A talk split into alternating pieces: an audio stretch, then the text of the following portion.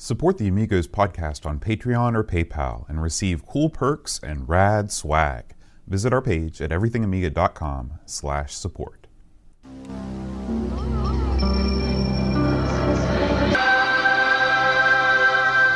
Amiga, the first personal computer that gives you a creative edge.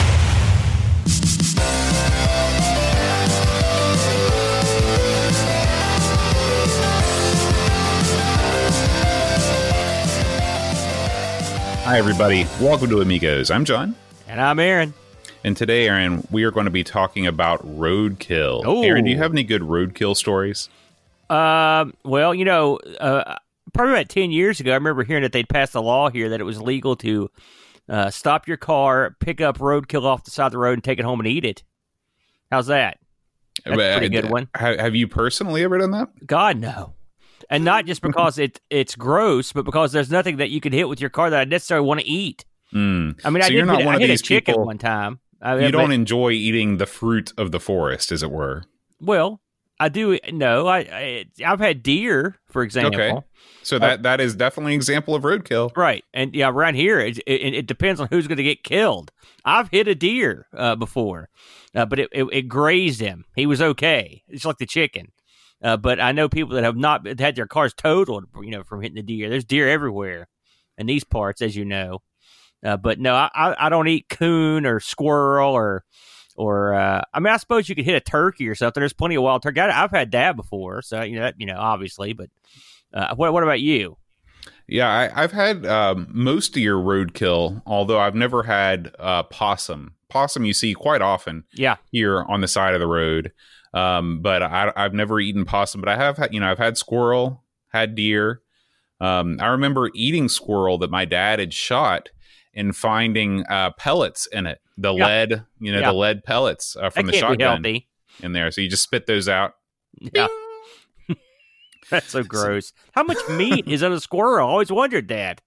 Well, it's it's sort of like eating frog's legs, you know. No, I mean I don't want to do that either. that, Well, that sounds gross. There's just, there's not a whole lot of meat, but the meat is I, I don't know. It's it's it's there. You sort of you eat it with a frontier spirit.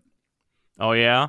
Yeah, I that's assumed what I did. I assumed frogs, leg, and squirrel is like chicken wings, like the little ones, you know, where you get Mhm. like you get like fifty of them or whatever. Maybe it's like that because it well, squirrel's like got. I mean, squirrel's got more meat on it than that. You because you can eat more of the squirrel. I mean, you can eat like more different parts of it, and you're not going to eat like squirrel hands. what know, do you they're- eat? Squirrel eyes, squirrel No, brains. but like there's like the whole like torso part has got meat on it. Uh-huh. You know, and around the ribs and all that. Squirrels are cute, and deer are cute. You know, no one hunts like to- turkey vultures, for example. But those, you could kill those. You don't have to feel bad. I'd feel bad if I shot a deer. They're they're, Mm. they're beautiful, natural creatures. You know, Yeah, don't get me wrong. I don't got a problem with it. Disclaimer, disclaimer. But I personally could not do it. I don't think I could shoot anything. I'd feel I'd feel bad. I'd feel guilty. You know, Well- also I can't hit nothing. There's also yeah, that. uh, I have more. Uh, I have more problems with the aspects around the hunt than the actual hunting itself. The getting up early, the being out in the cold in the woods, Yeah. not being able to talk.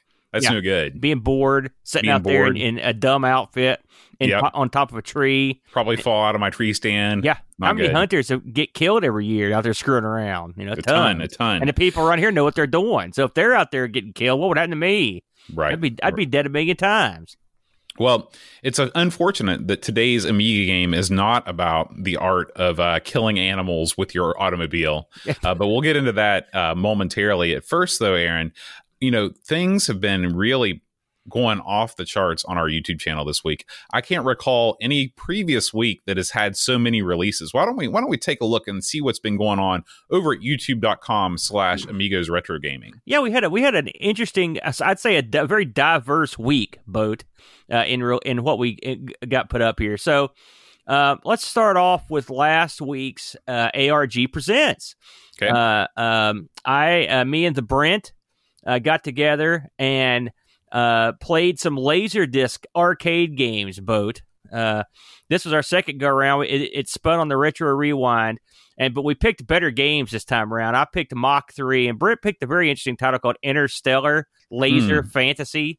Uh, Mhm. and uh, I, I Mach Three is probably my favorite laser game. So we had a good time with those. If you're into laser disc games, uh, I think it's worth your time to watch. Uh, uh, I found it interesting, and like I said, Interstellar Laser Fantasy's got an awesome name.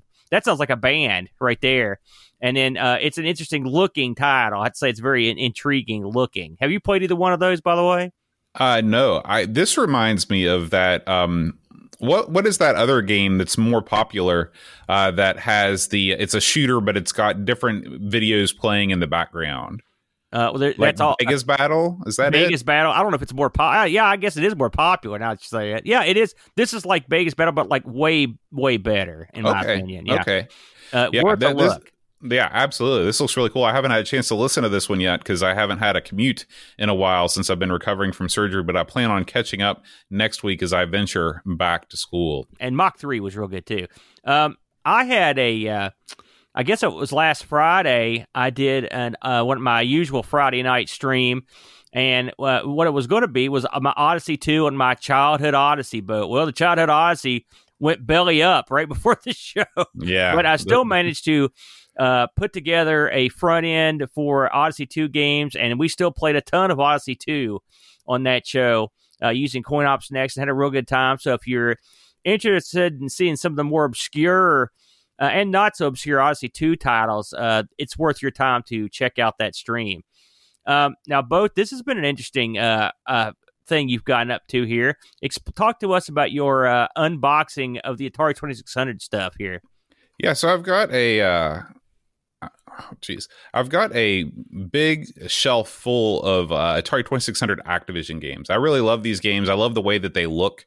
Um, and plus, they represent really the, the best of the best in terms of the Atari 2600 library. So I thought, why not um, take a couple off the shelf and uh, see what's inside of them? Because a lot of these games, you know, I bought off eBay 15 years ago and I've never opened. Uh, they've just sat in their boxes. And so Megamania is one of those games. I guarantee you, I've never opened this thing up before. So uh, I talk a little bit about like if there's a price tag on it, like this one's got a Sears price tag on it we go through all of the documentation if there are any catalogs or anything like that we talk about those. And um and then we we wind things up by playing the game. So uh, i play five or six minutes of megamania and show it off. So this is something that i started doing with the uh, the zx spectrum but i think i'm going to expand to include uh, all of my boxed games because i have so many boxed games down here at amigo studios. Uh, why not open them up show what's inside and play them I think it's a great idea, and I'm gonna I'm gonna rip you off uh, eventually because I've got it's, it's, it's, hardly an original idea, so no, don't feel like you're the you first man that's ever done that, and I'm going to be ripping you off uh, because I've got tons of box stuff up here too. Uh, that uh, we I, a lot of it I got in that deal we did with the Discord in California, and then some stuff I've picked up along the way, and it's a great way to uh, I don't know utilize the, your physical collection. Mm-hmm. You know, if I can if I can go that route. So I think it's a great idea. So yeah, I I, uh, I think that's awesome. And it's funny, friends of mine saw this on Facebook, and I had a couple of my friends that don't don't really aren't really into classic computers or anything, and they were like, "Oh, Mega Mania, I love that game." So yeah, that was clearly a popular choice. Um, it's funny. It's funny how many people there are that, uh, especially of your your age, that had a 2600, and that was the the beginning and the end of their gaming. You know? Yeah, yeah, it is. It is strange. Or they just, or they, or they came back to it. Like my buddies are all into Steam now. Yeah, you know. Mm-hmm. So, uh, but that, yeah, but that, that, I thought that was a good choice. Uh, here's a not good choice. You know, here's another week where we dip into the Amigathon, and this time it's it's the part of the Amigathon 2020 where the Brent somehow hacked your stream and took over to show several hideous games that he commentates over. Uh, and uh, I will say this did surprise me when it happened. I guess you, did you? I guess you had talked to him about it, but I had no idea. Yeah, so we kept this as a secret, you know, purposefully from you. And um and uh it was I really enjoyed this segment because it was much different than all the other Amigathon segments. You know, we didn't go out of our way to play anything bad, and uh, that's all Aaron or uh, Brent did in his initial BAD segment. You never know, maybe that moniker will make a return someday. Oh, goody!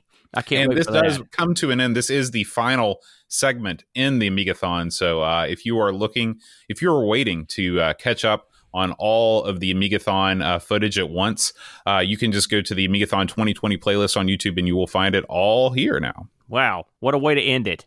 Yeah, good lord. so speaking of ending something, uh, just popped out yesterday. uh, the final in the trilogy of the August 2020 Ask the Amigos shows. It's funny, I fell asleep, uh, uh, and this I just came on my playlist somehow. And so I woke up about halfway through it. And I can tell you something when you wake up hearing yourself talk about stories that only you know, it is very surreal. I can tell you that right now. It was a very weird moment. But uh, if you uh, if you enjoy these Ask the Amigos, there you go. Uh, again, another one. We we really had a load of questions in August. That's the most we've ever had by a long shot, wasn't the boat? Yeah, yeah, yeah. And uh, September is shaping up to be the same. So we Oh, will good. probably record uh, a new Ask the Amigos next week and release it in that same uh, three or four part format over the course of September. a good way to go, I think. Um, so let's talk about our our uh, new, our buddy Rob Flack O'Hara. You know, it's great that Rob has brought his Sprite, uh, Sprite Castle shenanigans onto the channel because it uh, it adds a very c- cool element of C64 coverage that we were not as not uh, not lacking, but just not getting a whole lot of it. And Rob is all up in it. And this time around, a- as if channeling my inner thoughts, he plays a bunch of different versions of C64 Donkey Kong boat. Did you watch This is this, this is a stream that's right up your alley. Yeah. Uh, I was amused by it. Of course, Rob's antics are always hilarious. And uh, one thing about the C64, I mean, listen, I, I tip my hat to any computer that had three or four different versions of the same game released. Now wait a minute. Look at this. Look at this version right here. Yeah. Listen up, Donkey King fans. You your days are numbered because this thing has all the girders and Kong is to- on the right Did you side. have to go, why do you always pick on the poor Coco people? Because man, they're all about Donkey King being the best home version, and then if you give them any lip, they point to the transcode, which doesn't even count. It's not even a real game. To be fair, this is they where do it's have right here. the This transcode does at. count. I don't know what version of Donkey Kong this is uh, the, for the C64, but it is it is a looker and it is a player. I don't remember ever hearing anyone except for maybe myself say that Donkey King was the best 8 bit Donkey Kong ever. I don't Listen, remember man, anyone you're not talking to enough Coco people. That's yeah, for sure. Are you kidding me? Anyway, if you want to see various uh, uh, versions of Donkey Kong uh, that that uh, uh, will be covered on uh, Flack's Sprite Castle podcast, this is the show for you. I should mention that the newest version of You Don't Know Flack also dropped today, where he talks about karate. So I can't wait to hear that one. I, just started it in the car. Um, lastly, Boat, why don't you give us a uh, tip? Give us the heads up. What did you and uh, Retro Man Cave, aka Neil, talk about on this week in retro this week? Yeah, this week our, our main story was the uh, return of Crash Magazine. We talked about that. We talked about the new uh, retro gaming documentary on Netflix. I think it's called High Score. Oh yeah, There is a uh, a new Dreamcast Dreamcast Year Two Kickstarter book that is just wound up, and a couple other odds and ends. So uh, another great week on this week in retro. Uh, if you haven't checked it out yet, you can find it on all your favorite podcatchers, and you can listen to the headlines on our YouTube channel. this uh, this week's uh, show we had a lot of discussion about it in the in the Discord, uh, particularly about the high score document uh, documentary, and so yeah, but good stuff. I, I I enjoyed this one quite a bit. That's all we got, boat. All right. Well, you know what it's time for. Amiga News. Our first story this week for the Amiga News is there is a new gadget for the Amiga. This is something called the SD2 Parallel for the Amiga. This comes to us from Arananet, which this guy makes a ton of awesome stuff. That's the guy And, that did uh, the Amiga, by the way, Edu or Edu, Eduardo. right. Oh yeah, I- I- His, his name is Eduardo, right? Is that, Well, is that he, right? he goes by Edu most of the time, Edu, and so I don't know. I don't. I can't remember his name's Eduardo, Edward. I don't. I'm not sure. It's call him Hmm. Edu. Okay. Uh, this little device allows you to easily transfer files from your computer to the Amiga using a simple micro SD card. So this is not something that is going to replace the Gotek, as far as I, I can tell, right, Aaron? This is this is a file moving tool only. This is not going to run like ADF files, isn't Well- is that is that correct? That, that's this is actually pretty. Uh, from what I was told, what I read, this is pretty awesome. Uh, it's a whole different device than the Gotek in a lot of ways. This is a this hooks into your port in the back that every Amiga's got, and this effectively will give your Amiga SD support. Uh, uh, and for all intents and purposes, and I believe that when you insert the disc of this thing, it will come up on your workbench just like you would, uh, just like a uh, a uh, removable storage device, and you can actually get in there and mess with it. Pretty nice if you've got, uh, say, a 500 or a uh, something that doesn't have any sort of uh, way to get an SD card in there, and they're also cheap. Uh, so I mean, there it's a quite a quite a little product here. Everyone's pretty excited about it. I believe he sold them all, if I'm not Yeah. mistaken. So Yeah. one thing about uh, Edu's stuff is that it uh, he makes a crap out of it, and then it's it goes. Uh, he didn't make that many, and he sells them at a price. I mean, you got to give the guy credit. In a, in a day, where we were just talking about pricing last week. That guy sells this stuff for almost give it away prices, Mhm. uh, and uh, which you got to. That's a rarity in any field, not just computers. Uh, but this right here, a great little item. I, I've heard nothing but high praise for at least the concept of it. So we'll see when more of these get out in the wild. Uh, but yeah, it, it- I was I was pleased, and a lot of people were real excited about it.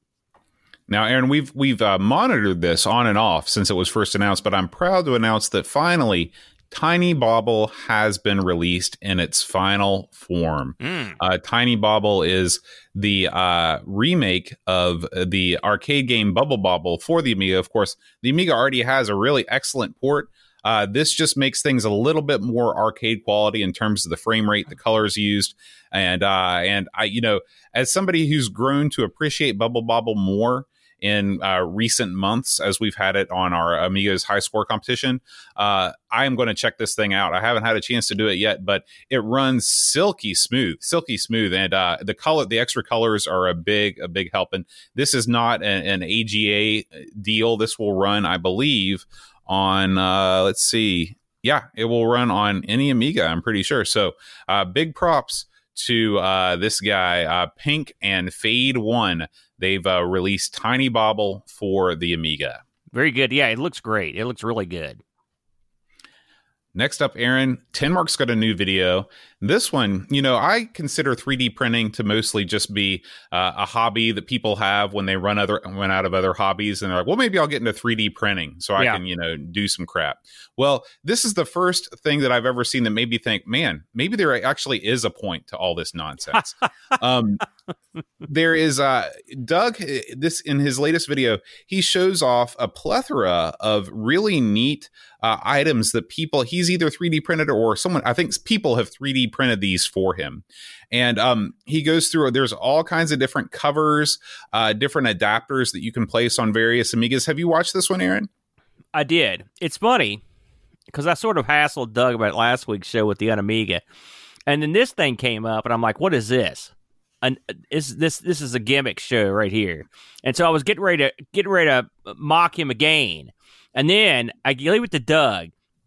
This show's darn good. I mean, I I never would have thought of half the stuff that was 3D printed in this. It's quite brilliant. Yeah. I mean, everything from mounting device, mounting brackets to like uh, uh, covers for your The the thing that was the most the, the coolest thing for me that I saw was the Zorro card thing, the thing that pops onto the Zorro Yeah, card that was that allows you to mount things sideways on there. That's awesome. Well, That's it- incredible. what the it basically it's a it's a locking mechanism. hmm And I mean, and I've heard tale of people that had problems with those little cards wiggling out of there. It's that, Yeah. I mean, that's a high high levels of design went into coming up with that. Uh, yeah, I, this is gr- great stuff, and the fact that Doug has all this stuff on hand uh, is uh, it, it was very impressive. So Yeah, I'm right there with you. I was I, I came into this video very skeptical. Yeah, And, and I came out of it thinking, man, there is some there's some really neat stuff that you can 3D print for the Amiga. Well, you know, uh, um, the 3D printing game. I know those guys are clever because I, I I've got one toe in the pinball world, and they use the 3D printing stuff to do a lot of stuff in, pin, in the pinball uh, zone. So I'm not terribly surprised that uh, they came up with some good stuff here. But I, none of this, a lot of the stuff in this video, I would never have thought of. So for what that's worth, kudos. And finally, this week, Aaron, uh, speaking of Goteks, there is some competition for the Gotek that has just been released by our own Simulant. Fan of the show, Simulant, in his shop, has released the floppy disk drive USB emulator OpenFlops. Uh, OpenFlops is a, uh, a floppy emulator, much like the Gotek, but it expands upon uh, what the Gotek can do with other cooler stuff. Uh, I think that the the big takeaway from this is this board allows you to emulate two drives at once, which is something that the the Gotek, of course, can't do. The thing that I like about this thing is that they've kept the same form factor as the Gotek drive. So if you have a 3D printed case or if you've altered your Amiga in some way, say you've hacked the back of your Amiga 500 off to accommodate it, no problem. You can stick this thing in there and it will not take up any more or less space than you had when you had the Gotek in there. Um, this thing is available for 20 pounds, which I think is, is pretty reasonable. Yeah. And all of the accoutrement that you can outfit a Gotek with, such as a, a LED display or a uh, one of those rotary encoder things, you can hook all that same stuff up to the uh, the open flops. I've got the rotary thing and the uh, and the little screen uh, Mhm. for my 1200, and they're great. This is awesome though. Having the it's funny the Unamiga gives you you could have a couple drives in it, and it does come in handy.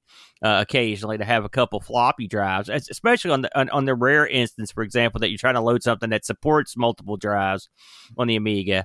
Uh, but uh, yeah, that's great. I'm great, and also he's a real he's a great guy. He's the I Yeah. mentioned him a couple weeks ago. He's the one that sent me the uh, s- the serial port modem uh, that I'm trying out, the Wi-Fi modem. So, uh, yeah, uh, that's awesome, and I hope he does well with it. I have a feeling he'll do very well. Yeah, and Simulant's a good guy at heart too. 50p of every sale goes to help support the Center for Computing History over in Cambridge, Yeah. which I'd love to get to one of these days. He was also the fella that was behind those really impressive uh, j- uh, keyboards that were based on various computers. That's Uh, right. that, that so that's keep that on your radar because I believe he's going to be bringing that back in some capacity sometime in the, in the near future. Awesome. Awesome. All right, Aaron. And of course, we can't miss out on the biggest news stories of this week. Happy birthday to Rob Flack O'Hara. Mhm. Happy birthday to Ed Van Helen drinking Yes. his beer in the old man cave. And of course, happy birthday to Big A. You finally did it, man. It's the big five five. No, it's Congratulations. not. It's not the big five five boat. yeah, I will kill you. kill you dead. Now, Aaron, I know you're thinking, where my gift at? And I'll tell you, uh, your gift is taking longer to manufacture than originally uh, anticipated. And your gift will be uh, in your hands uh, by the end of September. But I've heard from the maker of said gift that it's it's taken a little bit longer to get out the door. So so hang tight, hang tight. You will be impressed. Here's what I hope it is. Okay. Um, I watched the uh, Helix documentary Mhm. uh, last night. In fact, that's why I missed your stream. And so, what I I hope that you've, you're bringing me. Hopefully, you're having this manufactured as one of those yak hair, full Yak hair body, ye- like Yeti suits. that's what I'm after. I, can't feel play like bass you guitar, really but I'll one of those things. I'll play rock band in it. yeah, you know, yeah.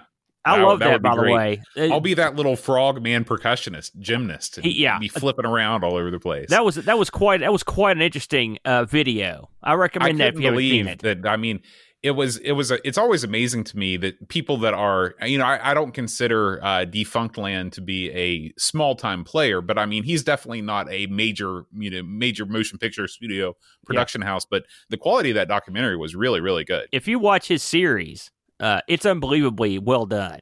Hmm I mean, his, his most recent couple years have been outstanding. So when you told me he'd made a full on documentary, I wasn't terribly surprised. I will say this: that I didn't think there'd be enough there for a documentary, but there absolutely was. Great documentary.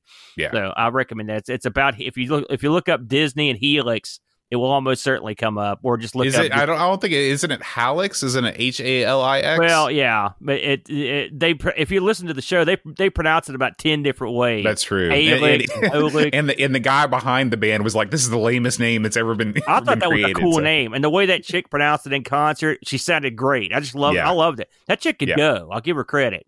They were. I mean, yeah, absolutely. Yeah. All oh, right, by Aaron. the way, we, we should describe. Tell them what we're talking about, Bo, because a couple people are asking. Oh, okay. So anyway, this is a documentary. If you uh, go to the YouTube channel Defunct Land, this is a guy that uh, has a whole YouTube channel devoted to closed amusement park attractions.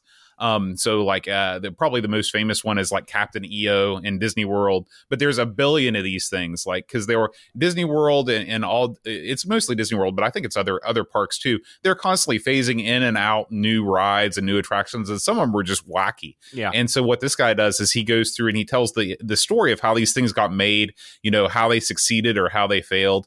And uh, it's it's really it's an incredible channel if you're into amusement parks, if you're into history, if you're into pop culture, check it out. Yeah. Yeah, and if you're going to watch any episode, there's one uh, on a, I believe it was called Adventureland or something like that. It was in New Jersey. It was a water park. That's the one. That's the one that had the water park that had the loop, the slide with the loop in it, where the guy designed it on a napkin at lunch. And just, that's this is definitely worth checking out. Yeah, yeah. All right, Aaron, it's time to jump right into Roadkill. All right, man. You know, Bo, when when this one came up on the docket last week, I know you were excited all AGA all the time, boat. And so th- these are right up your alley. Uh, so let's talk about this particular game. Now, this had an Amiga 1200 and a CD32 release. I played the uh, I played a both, to be honest with you.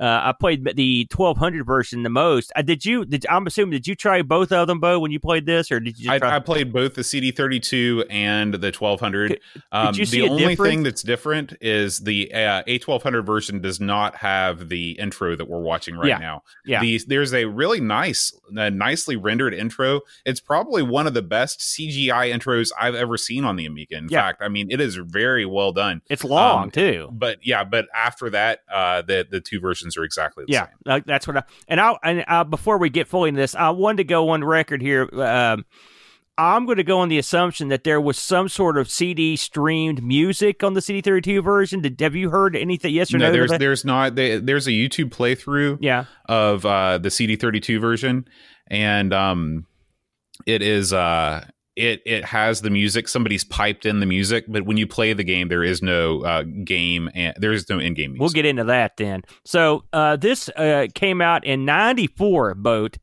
Uh, you've got your if you're playing on the uh, 1200, you've got the three discs here. Uh, and yes, in fact, this was an AGA only release. So gutsy, I guess it'd be would be the, way I would do it. Uh, this was uh, developed by Vision. Uh, Vision did uh, a ton of Amiga stuff. I never, I wouldn't have guessed they'd done this stuff. I'm trying to look through here to see if there's anything here that we've ever covered. Prime There- there- Mover, yeah, uh, I know there is. They're an Australian outfit. Yeah. I remember Yeah. seeing that logo. Prime Mover is the one that comes up. Also, they did they did the Dragon's Lair games as well. So Okay, they okay. did several that we've looked at, uh, and was uh, published by Acid Software, which I think we've looked at stuff that they did. So they must have yeah, Skid Marks. They pub- I knew I recognized their name. Uh, so uh, this was coded by Paul Andrews. Now, Paul Andrews is a name uh, that we uh, that we've heard before too. He worked on Cybernetix, the first battle. Uh, he worked on uh, Seek and Destroy and Zombie Apocalypse one and two. So I knew that I knew. I didn't recognize his name too. It's weird, but my brain's tapioca. But every once in a while, I remember something. Mhm. Uh, the graphics, Rodney Smith and Grant Wallace, and the musician Blair uh, Zapishish. Now, we were just talking about the music. I want to start with that right away. I thought when they when this game had a tune, it was a good tune. Uh, the uh, the music in the opening was cool, and the music that would play occasionally was cool, and the music at the end of the game was cool. So it's a real bummer to me that there was no. I thought there, I was sure there was going to be some sort of CD based music. So that's kind of a, that's kind of a bummer uh, on that. anyway, I digress. What is this game? Well, Roadkill is your uh, over the top, you know, overhead view racer, uh, where you are competing with other racers on a track of death. Track of death boat. Uh, you get to pick, I believe, from one of six cars, and you are pitted against other racers on a track that has uh, occasionally will have landmines. It has spikes. It has other racers. Everyone's armed with missiles and all sorts of crazy stuff. You go around a track in a, in a standard way, uh, and you complete laps. And once you've completed all the laps, you know, just like a race, you win or you lose. Uh, you can also get bonuses based on how many people you kill. It will affect how much money you earn uh, for each of the races. Uh, Bo, what were your initial impressions on this when it came up? Uh, pretty positive, actually. Yeah. Uh, I thought that the game was very. I was very impressed, like I said, with the intro. Yeah. Um. I, the the the car select screen looks really good. It's also fully rendered. Um. And uh, moving into the first race, uh, I I thought that the, the game was was quite nice, quite quite beautiful. Yeah, I, I I'm going to agree with you, Boat. I'll be honest with you. Uh, I was not expecting much. I don't. Why? Why was I not expecting much? I don't know because why. this is the Amigos, Aaron. You're playing Amiga games. No, that- you got to no, set your Bo. expectations. You know, No, that's not be. true. Don't be a don't be a troll boat. Uh, uh, it's just that uh, I this is a game I had heard of. I think I may have played it, you know, but it's not. I don't remember thinking. I don't remember. It's not a game where I heard a lot of people talking about it or anything. And so I just, I just guess I didn't expect much. And it came up, the cool intro, the cool car select. I like the fact you get to select a car. The now the main menu is, I wouldn't say it's not option heavy, uh, but it's got it gives lets you pick a uh, your difficulty level. Uh, it also has an option to change your joystick, but for me, it never went off CD32 joystick. I don't know. Did did you try changing your controls? I never all? tried changing the sticks. So I never. I, don't know. I can never change it, so I don't know if it was just detecting what I had as a CD32 controller, uh, which is good because it did let me use the other buttons. Uh, if if you're if you're using a, a, a proper controller CD32, you actually get a button for uh, acceleration. Then you've got a button to shoot your stuff. Uh, and then you, if you're, if you're, uh, uh, I never, you could also choose between automatic and standard manual transmission. I always picked automatic, but if you're playing a, a, a, with a manual transmission, you can use the shoulder buttons on the CD32 pad to switch your gears. So that's which is nice. Uh, not too bad. Um, in terms of the way the game looks when you actually play it, uh, heck, it came up and I thought it looked really good. Uh, Mhm. To be honest with you, the roads look cool. Uh, if you look at the uh, the the layout of the um the HUD, Yeah. the HUD is is very well done. I mean, It- it, it- gives you all the information that you need. It gives you the, your position. It gives you the lap. It gives you your lap times. Uh, your the money that you've earned. You know, that's the top. On the bottom, you have the, the your speedometer. Yeah. the gears, the damage that you've taken, and then on the lower right, you've got a mini map. So, I mean, this is as modern, as up to date a HUD as you could possibly wish for. Yeah, in fact, this we've played a lot of these games where you kind of have a this it's this sort of game on the Amiga, uh, uh, and the what's the one Micro Machines uh, Mhm. is one. There- I mean, there's a lot of them. Skid Right, marks, one- micro machines. So uh, the reason I bring up Micro Machines is one of the problems I had with it was it was so zoomed in, I could never tell what was coming up. I had just had trouble, you know, staying on the road. This game, I mean, you're in pretty tight in this game, but they do two things that I really appreciate. The the the mini map is solid. Uh, I mean, it really is, and it's in a good spot. And secondly, uh, the the way they label the road, it, you get enough notice to know what you're doing, and there's a rhythm to it. Uh, if you if you see two uh, if you see two uh, turn arrows, you know you know after that second one uh, is normally when your turn's going to be. Sometimes you'll have three, and occasionally you'll just have one. But I mean, the my point is there's a there, once you've went around because you you can have a practice lap before you actually go and play the game, which is also great. Once you go around once and you see how the arrows are laid out, it didn't for someone like myself who has struggled in these sorts of games before. I didn't have as much trouble in this one because I found the road easier to read between the map and the and the markings on the road. You know what I mean? Absolutely. Uh, Um, and they even this is- mark they even mark where that where the uh, power ups are going to be to a certain degree. They'll they'll have like a uh, for example they'll have a long row of li- little tiny arrows, and you know at the end of that there'll probably be a power up. You know stuff Mhm. like stuff like that. yeah, this is uh, the best the best way you can mark a course in a game like this. Uh, I'm not, you know, Micro Machines has a lot of problems. Uh, and I don't think that putting arrows on the course would solve Micro Machines problems. Right, right, right. But uh, it certainly wouldn't hurt. And in a game, in a top down racer that's as zoomed in as this game is, uh, you have to have that. Uh, uh, you know, between that and the mini map, uh, I never felt like uh, the course was getting away from me. I always felt like I could navigate the course. And another thing that we should mention is that this is this is one of the only games that I've ever played on any platform that allows you to have a practice lap before you start. That Yeah. says, "Hey, get the lay of the land, take a practice lap just for fun. Then once you swing around, you know we'll start the race for real." I love that. I, I, I, I did vaguely mention it, but yes, the practice having a lap where you just go around, there's no enemies. Uh, in fact, one thing you can do is because the power ups and stuff are all laid out, so you could sort of get an idea. Okay, here's where uh, here's a, power up for missiles. Here's a speed Mhm. up, you know, etc. And it get or here's a ramp, uh, and it gives you a, a good way to go when you start. Because one thing about starting these levels without any sort of prep is that you just go in blind. And now, once you play the game a dozen times, well, then maybe you'll have it memorized. But uh, for me, I love that. So yes, absolutely love that aspect of it. Uh, so uh, the uh, the uh, when you when you do the game for real with other players, you're in with uh, other guys that can that can damage you, just like a proper overhead racer. Uh, but you come. This one has armaments now, and they're not. They're not sort of like uh, what was it? Skid Marks is the one that had that had also had uh, no, that was uh, Supercars II. Supercars, that's right. But that didn't really make much sense. I mean, this makes a lot more sense because the whole road is is set up to kill you. There's spikes and stuff everywhere. Yeah, I mean, this is set in a dystopian future Yeah. where you know there's it's like a Mad Max type thing, and supercars it, it made no sense at all. Right. So- So when you when you uh, when you play this, your weapons are a, sort of a pivotal part. Now, I always use the weapons. I'm guessing that you use them too, right? Did you didn't abstain from using the weapons? Oh yeah, I use the weapons Yeah. all the time. Yeah, they're, because they work great. The Yeah. missiles are good. Uh, you've got different power ups in this. Uh, there's a sp- and these are just labeled on the track as like with letters basically. There's speed ups, uh, which does the obvious. There's a there's one uh, there's a power up for traction that keeps you from sliding. We'll get to sliding in a minute. Uh, there's super armor. There's a there's a power up that def- make it so you deflect other guys' uh, missiles. Uh, there's ar- there's armor power up. Of course, you get rockets and missiles, and then there's also money.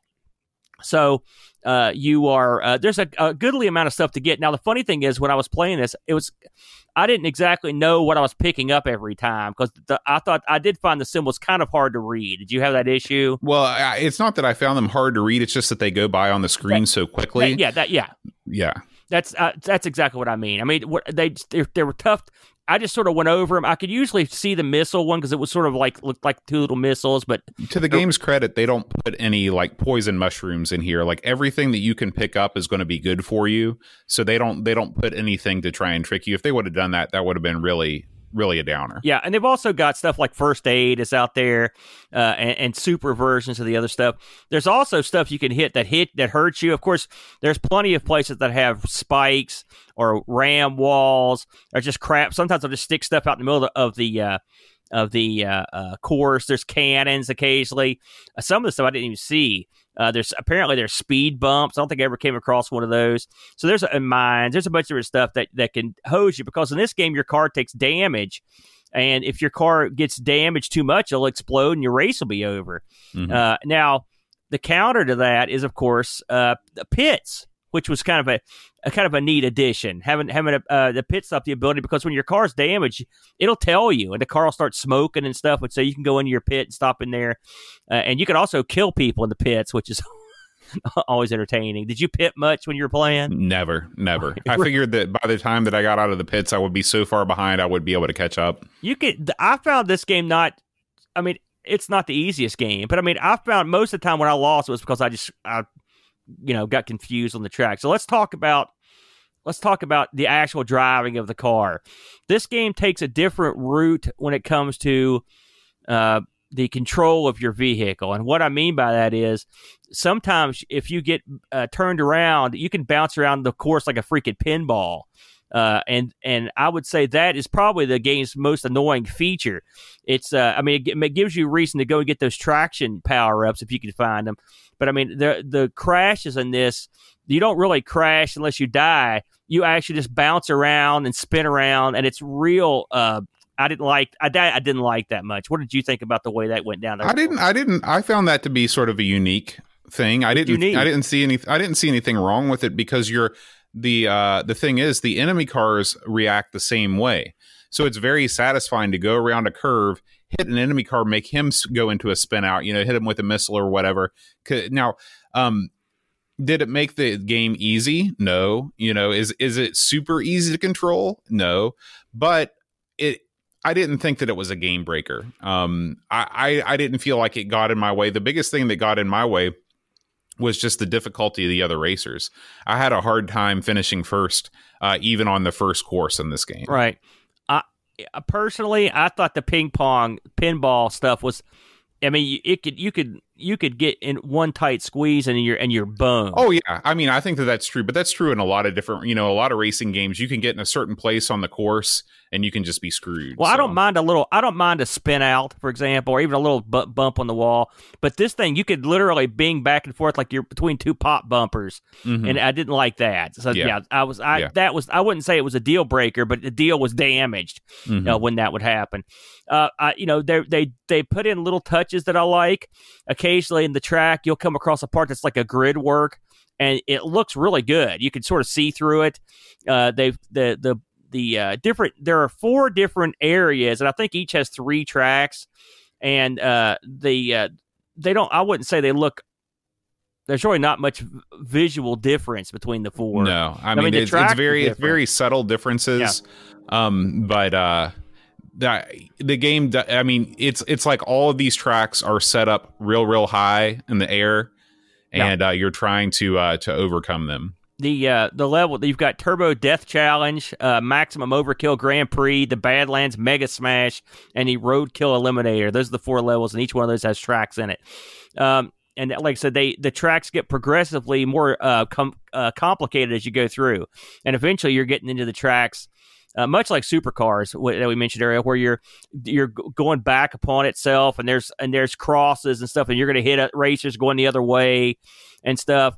Uh, plus, on top of that, you've got all your additional uh, track, uh, you know, tr- you know, your different track uh, targets and stuff that can come up and get you. Um, I think this game is a, a pretty decent game. However, because we've praised it pretty much, I do I do have some problems with it. Except the ping pong. It's to me, this seems like a game where they had a, they had a good game here. They, it's funny they did the hard part, and then they dropped the ball on everything else. Uh, if there is no in-game music, not just due because we don't have a CD or whatever, then that's a huge mistake because the music in this was good. Uh, secondly, uh, you've got no multiplayer at all, uh, which is, I mean, not no multiplayer, no networked multiplayer, or nothing. That's kind of a, that's kind of a bummer. Uh, other games have have done it. I'd like to have seen some multiplayer, some split screen or something. I mean, this is the CD32. You know, crank up the muscle on this thing. Let's see some of that. Um, I think that's a big oversight because I think this is a multiplayer game could be awesome. I mean, it's got everything you need here to be a really cool multiplayer game. Um, the uh, the I, I read the manual for this. The manual is real sparse. Like you don't know what's going on. The you don't know a backstory. You don't know jack squat. Uh, I watched the end of the game, and that the announcer that's in the game, his name is I think his name is Satan Star. And I guess you're on some sort of like futuristic game show or something. But I mean, there's nothing. They don't really flesh any of that out, uh, which you know that's all. That's kind of lazy. Uh, the uh, um, the lack of change in the courses visually is kind of a bummer. You know, so I, that was kind of a letdown. I guess what I'm saying is this is the, this looks like something that they were like, well, it's 1993 or whatever, and this is going out in the AGA on the AGA machines. We're probably going to die a death. We're not going to spend the, anything more than we have to to get this out the door. What What did you think, Boat? Yeah, this is one of those rare instances when I agree with you. They did all the hard work. That is rare. everything everything was in place for a really spectacular game. You know, they made a good engine, they made a good setting, you know, the Yeah. tracks look good, the other cars look good, and it was like somebody just said, "All right, well, we're just going to ship it as is instead of just going that last 10 or 15% to really making this good." Uh for example, you're collecting all this money. It doesn't mean anything. You know, why can't you upgrade your car? Why can't you enter a shop like freaking Ivan Stewart's Iron Man from 1985? Yeah, that that Um, that's that was stunning to me that you would get all this money, and they give you money for like getting the fastest lap on that track, uh, or other, and, and you think that the money would you could do something with it, you know, or maybe a gambling something, Right. If you're on a game show, why do you only feature the announcer at the very beginning of the game and never see him again until the end credits where he just says, take care and be safe? He'll Why don't you have a talk. story about That's your, your hero working his way up through the ranks and having a little cutscene? Again, we're talking about the CD32. Make a little pre rendered thing with the announcer, give you an update with what's going on in the story. Yeah. Why don't you see the background of your racer when you go to the vehicle select screen? That would be something incredibly easy to do that would give you some you know some way of saying, "Hey, what I'm doing makes a difference here." What you've got is a racing game that is adequate, but it's only about an inch deep. Yeah i mean, it's almost like they were working on something, and then they realized that this was going to release to a very limited audience, and they were like, "All right, we're done with this." I uh, uh, again with the money, I, I I like that. Plus, there's an aspect of this we haven't touched on, which is the jackpots that you earn. Uh, you can go through if you if you get enough kills on a level. You can get you can set off. It's almost like a pinball machine because every time you complete a level and the jackpot doesn't get taken, it goes up. So uh, you can you can kill enough guys to get the jackpot up. And that means if you kill one more guy, you get the jackpot money. And then occasionally, if it'll tell you to get the super jackpot, and if you kill one more guy, you'll get the super jackpot. I like that. I like because it's it's. I like the idea that it's that it's uh, giving you a reason to go out and kill all these guys. But what's a more effective and uh, previously done way to do that is like, to, like you said, to have a storyline. Hey, someone comes up to you before the race, we'll give you X amount of dollars to take out number twelve, you know, or whatever, or, or Timmy, whoever it is. Mhm. And there is no, there's no. Uh, uh, there's no surroundings to this game. It's just it's just a race and repeat. And so what's the, what happens? No matter how good you make the game, ultimately it starts to get kind of boring Mhm. because there's no. I mean, stuff like that sort of artificial sweetener. I mean, but it still makes it sweeter.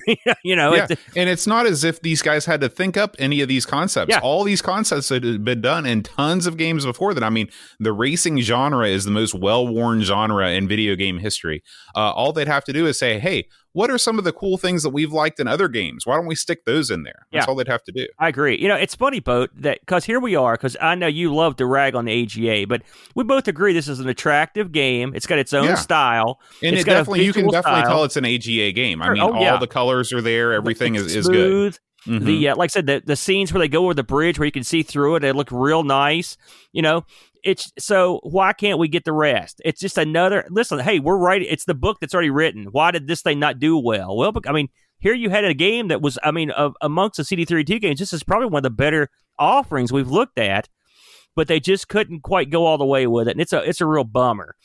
Um, I looked at some of the uh, scores that this was re- that this received. Uh, and it, it's funny. Uh, I think these scores are sort of very much in line with what we would probably score at both. Amiga Format uh, uh, reviewed this in August of '95, uh, so this is the same year it came out. This it got an 80 percent. Uh, the uh, uh, Amiga Power number 52 gave this a 79 percent. CU Amiga gave us an 85, and the one gave this an 83. So uh, these are, you know, these scores are right in the middle. Now, the, that was for the uh, A1200 version, and of course, Lemon gives that one a score of 8.09. So what are we seeing here? A lot of 80s, you know, and I'd say.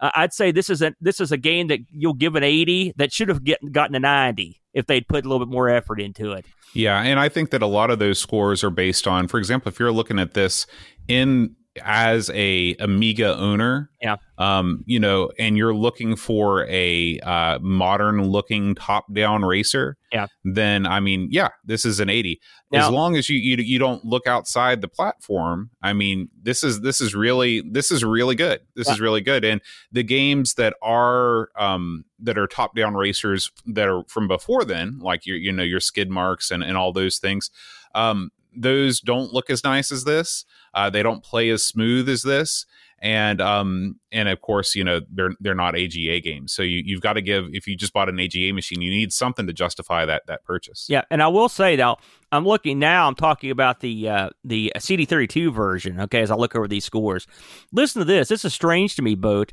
But I mean, this. Remember, you always say that the CD32 they are they play they use kid gloves when they fool with it, and maybe you're right. So here are the scores for the CD32 version. We're assuming that, with the exception of the opening, it's the same. Uh, Amiga CD32 Gamer, the most doomed magazine ever, uh, gave. by the way, th- I should mention again, this came out in '94 for the CD32 and '95 for the regular Amigas. So CD32 Gamer gave it a 93 percent. Uh, Amiga Computing gave it an 87. Now Amiga Format uh, 75, Amiga Power 84, right about the same. CU Amiga 85, and the one gave it a 90. So you're getting better scores. Uh, now, granted, this was a year earlier, uh, but for effectively the same game. And even the uh, Amiga, the Lemon Amiga crowd gives it a better score at 8.29. So, Hmm. did we get any Discord action on this one, Boat? We did. We got a ton of Discord action right, on let her, this. let her fly. Jason Warrens leads things off. He says Dynamite, 8 out of 10. That's all you need to Uh, know. Pixels at Dawn writes, This is definitely a game of two halves. It runs like absolute butter and is good looking and colorful, but the track and background tiles change very little throughout the game, and realistically, it's only the track designs that provide variety. Sound sample and musical stabs are great, but in game music is sadly missing.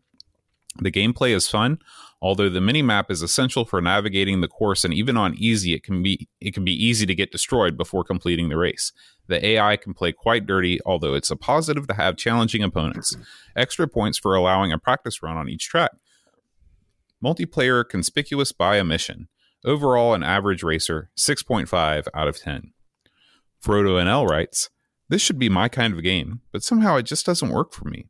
While the graphics are good, after a few levels, what is most noticeable is the sameness. The sound is quite good, but again, no in game music.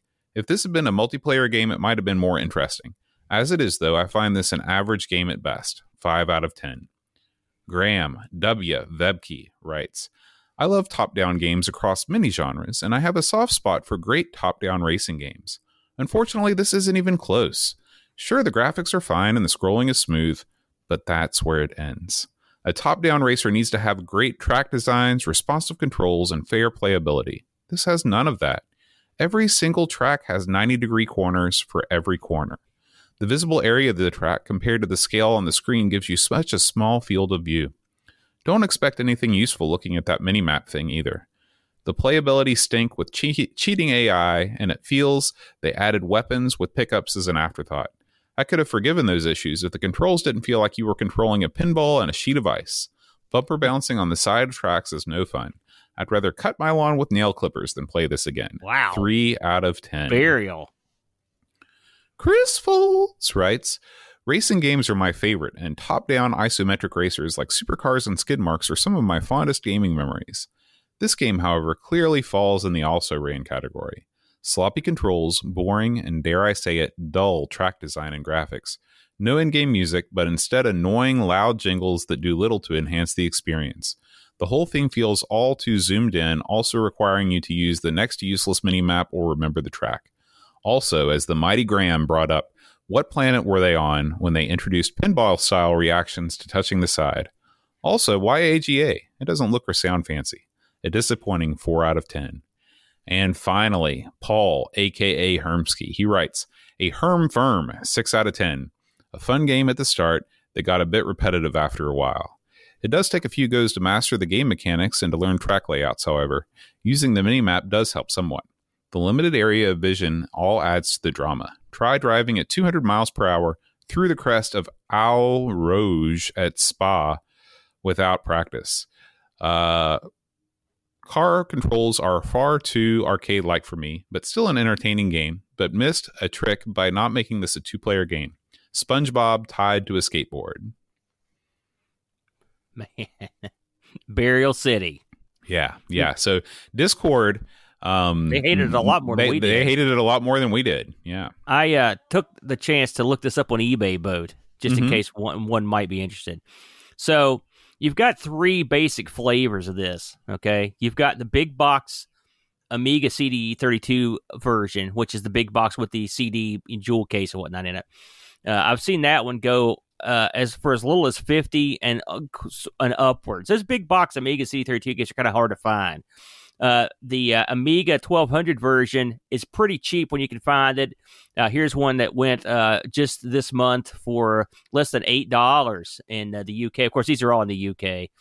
And then I've seen the CD version just in the jewel case with the you know with the paper in there, Mhm. and that one's going in somewhere in the middle of between you know 15 and 30.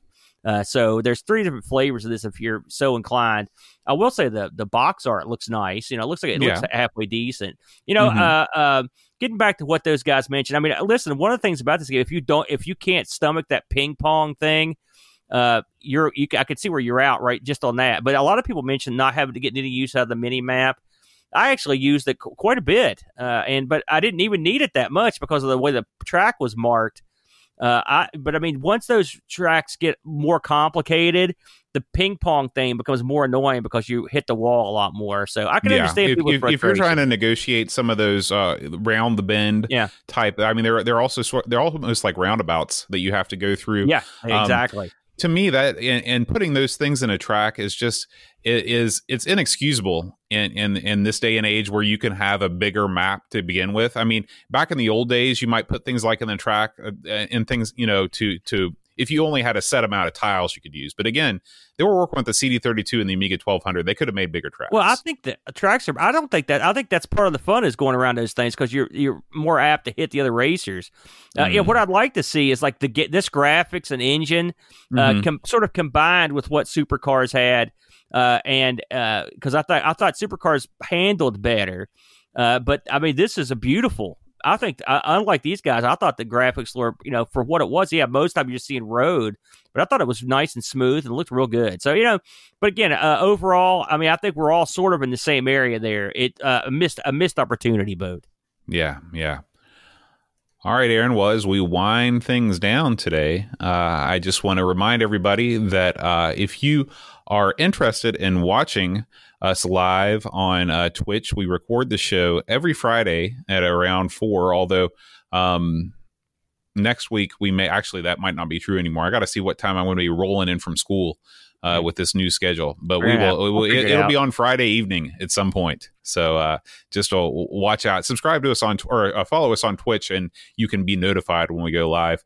Um, but we want to thank the folks that uh, are. That are supporting us on Twitch. Uh, we got Old B Sturgeon, Real Joe the Zombie, Frodo NL, Jigglebox, Christian Russell, Great Owl G, Buck Owens, Retro Jerry, Demoto Wylack, Still Adolescing, Lamatsta, Chris Folds, David Z. N. Finks, Mitsuyama, Wing Chun Wolf, Go To Go Sub, Picard 2010, and Rushi MSX. Thank you guys uh, for uh, subscribing to us on Twitch.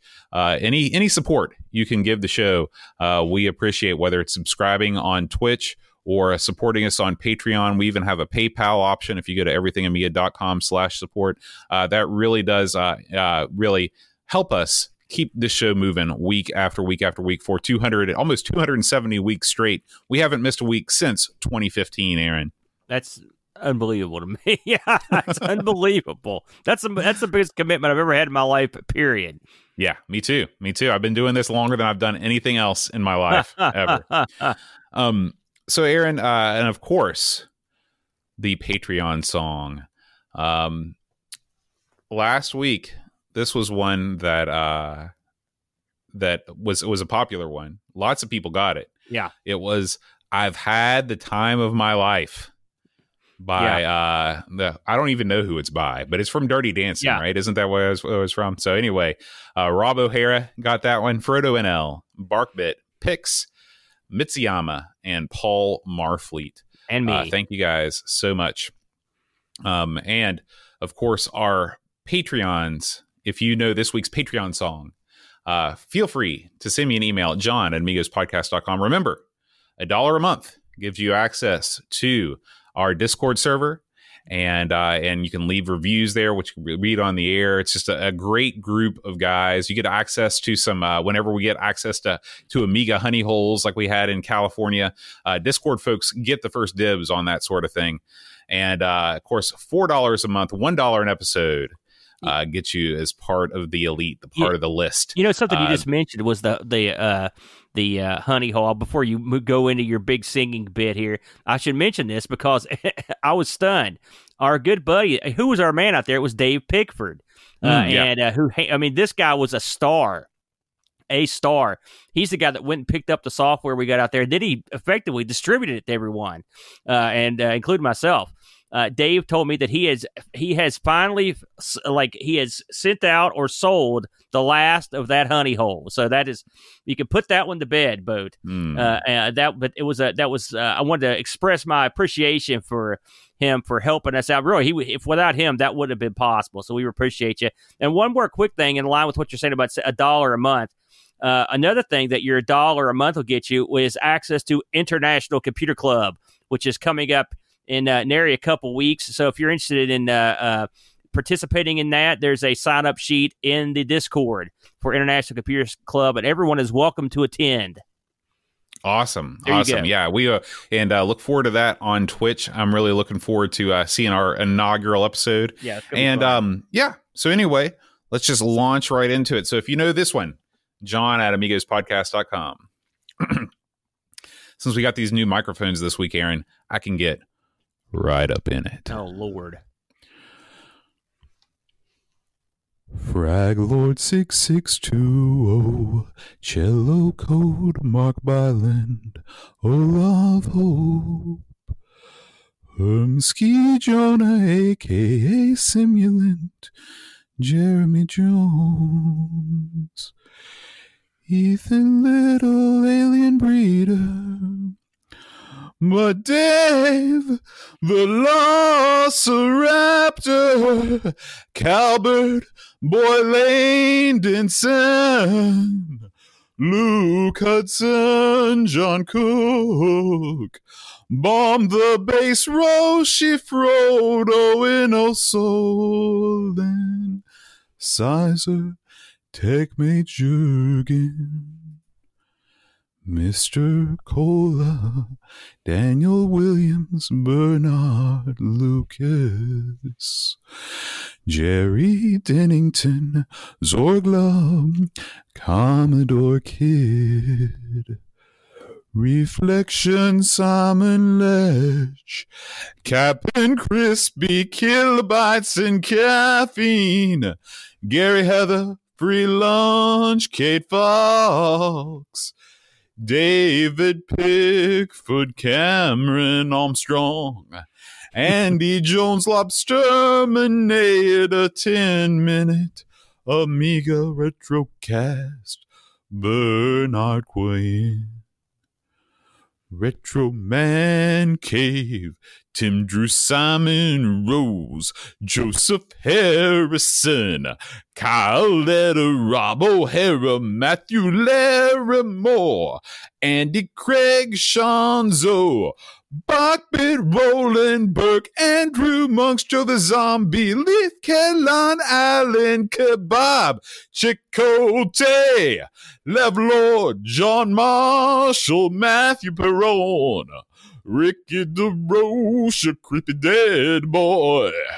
Biggie City Z, the slow Norris Stefan, So Sorgon, Mortensen, Evan Hooland, Lindo 75, Christopher Hassel, Rabbit Abbott, Chris Foltz, Dreamcatcher, Lauren Giroux, Graham Debke, Adam Batter, O'Brien's Retro and Vintage, Adam Batter's me, Gary Hucker.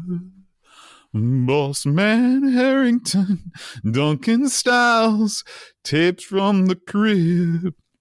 Josh Nat, Adam Bradley, Jonas Rulo, THT, Eric Nelson, Kim Tommy, Humbutch, Daniel Bingston, Brutal Barracuda, Darren Coles, Jason Ward's Pixels at Dawn, and Kjol Bjorn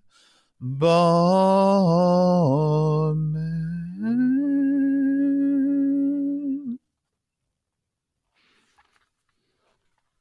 That was great, Boat. You sounded like you were in a recording studio. Well, I am In the That's this 20s. is, right? Hideous. Hideous. Hideous. Horrible. I have no idea what you were singing there. Thank you. Thank you. So, Aaron, uh, next week we're going to do Amigos again. I figured we'd try and do two in a row this this time. Next idea. week we're going to be playing Pac Mania. Oh, yes. This is this is another Paul, aka Hermsky, uh, thing yes. joint, if you will. And uh, you can uh, join again. Another benefit of being on the Amigos Retro Gaming Discord server is that you have access to the Amigos High Score competition, which is going on right now in Pac Mania. Yeah, get in there. And uh, right now, just to give you an update, BarkBit holding a commanding lead with 1,424,480.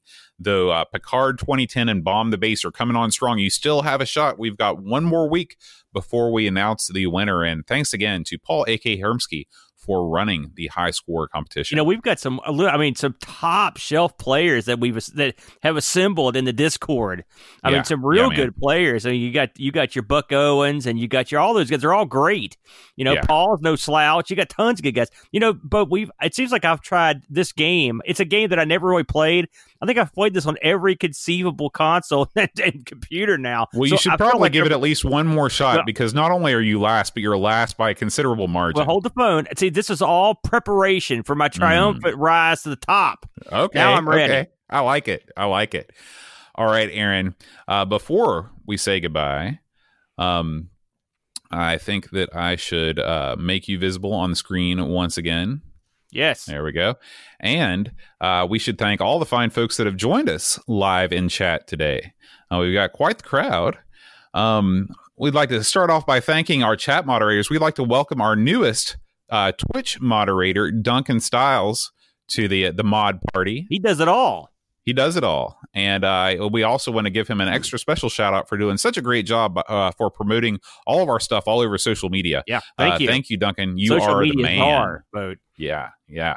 And uh, of course, we want to thank the stalwart Pixels at Dawn Gaming. Check out his streams. He's streaming Thief these days. Yeah, I was like watching thief it. in the night. I was watching it the other day, and uh, his streams are all. Hey, he's getting a good crowd over there. He's doing great. It's awesome. Yeah. And we want to thank all the fine folks that have joined us in the chat right now, live.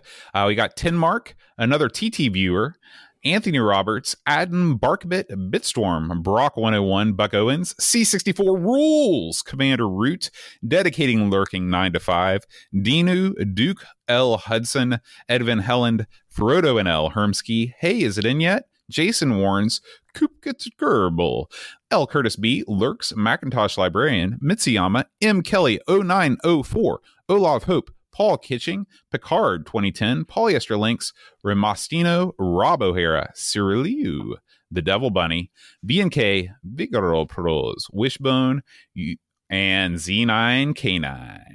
Very good. Good crowd, boat. That's Yeah, a good crowd yeah. right there, and all of Absolutely. them quality people. Yeah. All right. Well, that's going to do it for this week on Amigos. Uh, Aaron, you are not going to be streaming tonight, correctly? I'm afraid not. I've got a company in town. Unless we go crazy later, you never know, boat. With It's Leroy in town, you may need to do one of those late night uh, drunken meme streams again. I know you guys are famous for that. You know, uh, Uncle Larry has appeared uh, via the old fighting game stream. It did gangbuster numbers, but and by that I mean it tankarooed. So you never know. But if we do, it'll probably be a late one. I'm afraid. You shot that out in the arcade. It can be oh forgiven. man, we, it, that's one of those ones. It didn't get released. It escaped, but Yeah. All right. Well, we'll see you next week. Until then, adios. Adios.